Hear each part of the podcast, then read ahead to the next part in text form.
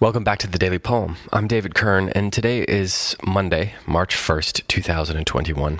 Today's poem is by Richard Wilbur because Richard Wilbur was born on this day in 1921 which means, of course, that today would have been his 100th birthday. He died on October 14th, 2017, and is one of the greatest of all American poets. He was appointed the second poet laureate, consultant in poetry to the Library of Congress in 1987, and he received the Pulitzer Prize for Poetry twice in 1957 and 1989. He is one of my very favorite poets, one that you have heard from a time or two here on the podcast.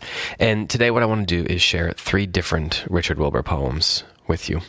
And I want to share some comments from an essay that another poet, James Matthew Wilson, wrote about Richard Wilbur back when Wilbur passed away. Wilbur is, as I said, one of my favorite poets, but he is, uh, although he's a poet that I'm going to read until I die, I am confident of that, he is probably one of the poets that I love most that I feel least capable of speaking about. And what I want to do today is read two of his earlier poems from his probably his greatest collection, which was called Things of This World and was published in 1956. And then I want to read one poem from his more recent work. And uh, when I do that, I'm going to share the comments that James Matthew Wilson wrote. So, first, what I'm going to do is read the two early poems from that 1956 collection and then I'll read the comments from James Matthew Wilson, and then I'll read the later poem. So up first is Piazza di Spagna, early morning. It goes like this. I can't forget how she stood at the top of that long marble stair, amazed. And then with a sleepy pirouette went dancing slowly down to the fountain quieted square. Nothing upon her face but some impersonal loneliness. Not then a girl, but as it were a reverie of the place, a called for falling glide and whirl.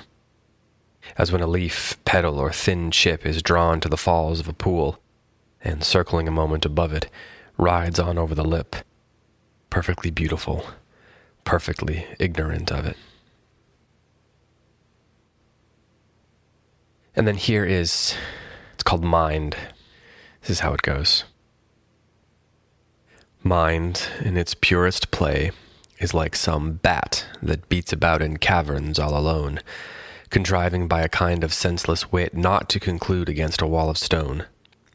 It has no need to falter or explore.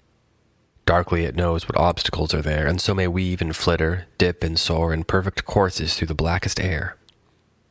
And has this simile a like perfection? The mind is like a bat, precisely, save that in the very happiest intellection, a graceful error may correct the cave. So these two poems, again, are from his 1956 collection, The Things of This World. I just want to quickly say that what I like about these two poems, the reason I chose them is they are evidence of two things that make Richard Wilbur a great poet. They're so compelling to me.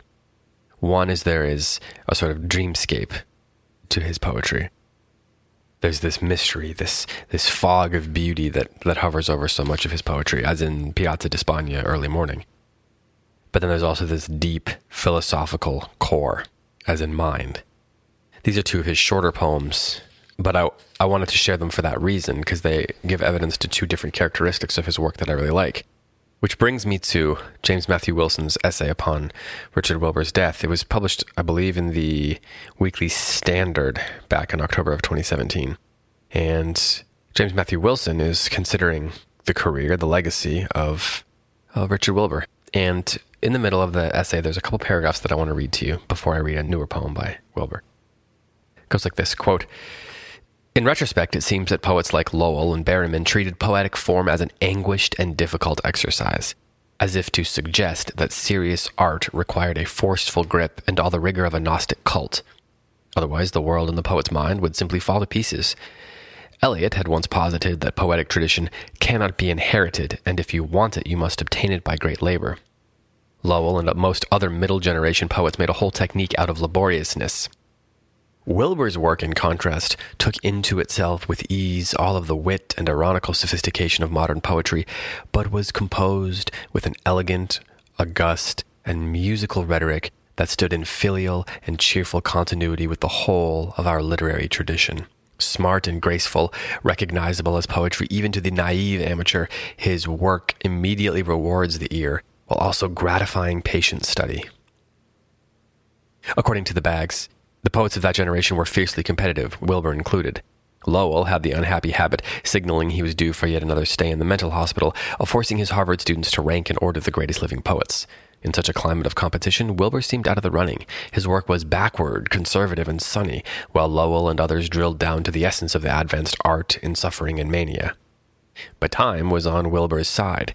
Not only did he outlive his best contemporaries by decades, but the difference between his poetry and theirs made him a model and mentor for those younger poets who were more or less unimpressed by the mannered disruptions of modernist literature. Such poets seek to practice the art in continuity with a literary tradition that reconciles rhetorical grace with intellectual seriousness, one which holds together a clear vision of the world's fallenness with a sense of the underlying goodness of creation. Wilbur, almost alone, spanned the gap. If you'd like to read more, you can just Google uh, Richard Wilbur remembered James Matthew Wilson. Some kind of combination of those words should get you there. And before I let you go today, I want to read Blackberries for Amelia, which came from a later collection that Richard Wilbur wrote from, from New Poems, which was released in 2004. And this is actually a poem that James Matthew Wilson calls one of the best poems of the new century. It goes like this. Fringing the woods, the stone walls, and the lanes, old thickets everywhere have come alive, their new leaves reaching out in fans of five from tangles overarched by this year's canes.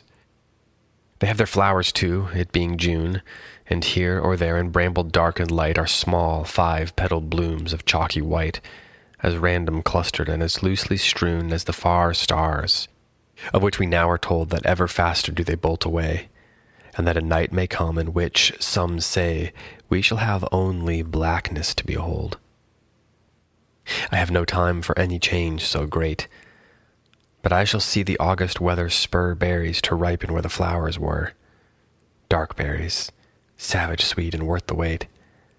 And there will come the moment to be quick and save some from the birds, and I shall need two pails, old clothes in which to stain and bleed and a grandchild to talk with while we pick. And this one I will read twice. Fringing the woods, the stone walls, and the lanes, old thickets everywhere have come alive, their new leaves reaching out in fans of five from tangles overarched by this year's canes. They have their flowers too, it being June, and here or there in bramble dark and light are small, five petaled blooms of chalky white, as random clustered and as loosely strewn as the far stars, of which we now are told that ever faster do they bolt away, and that a night may come in which, some say, we shall have only blackness to behold. I have no time for any change so great, but I shall see the August weather spur berries to ripen where the flowers were. Dark berries, savage, sweet, and worth the wait. And there will come the moment to be quick and save some from the birds, and I shall need two pails, old clothes in which to stain and bleed, and a grandchild to talk with while we pick. This has been the Daily Poem. Thank you so much for listening. Happy 100th birthday to Richard Wilbur, and I'll be back tomorrow with another poem for you.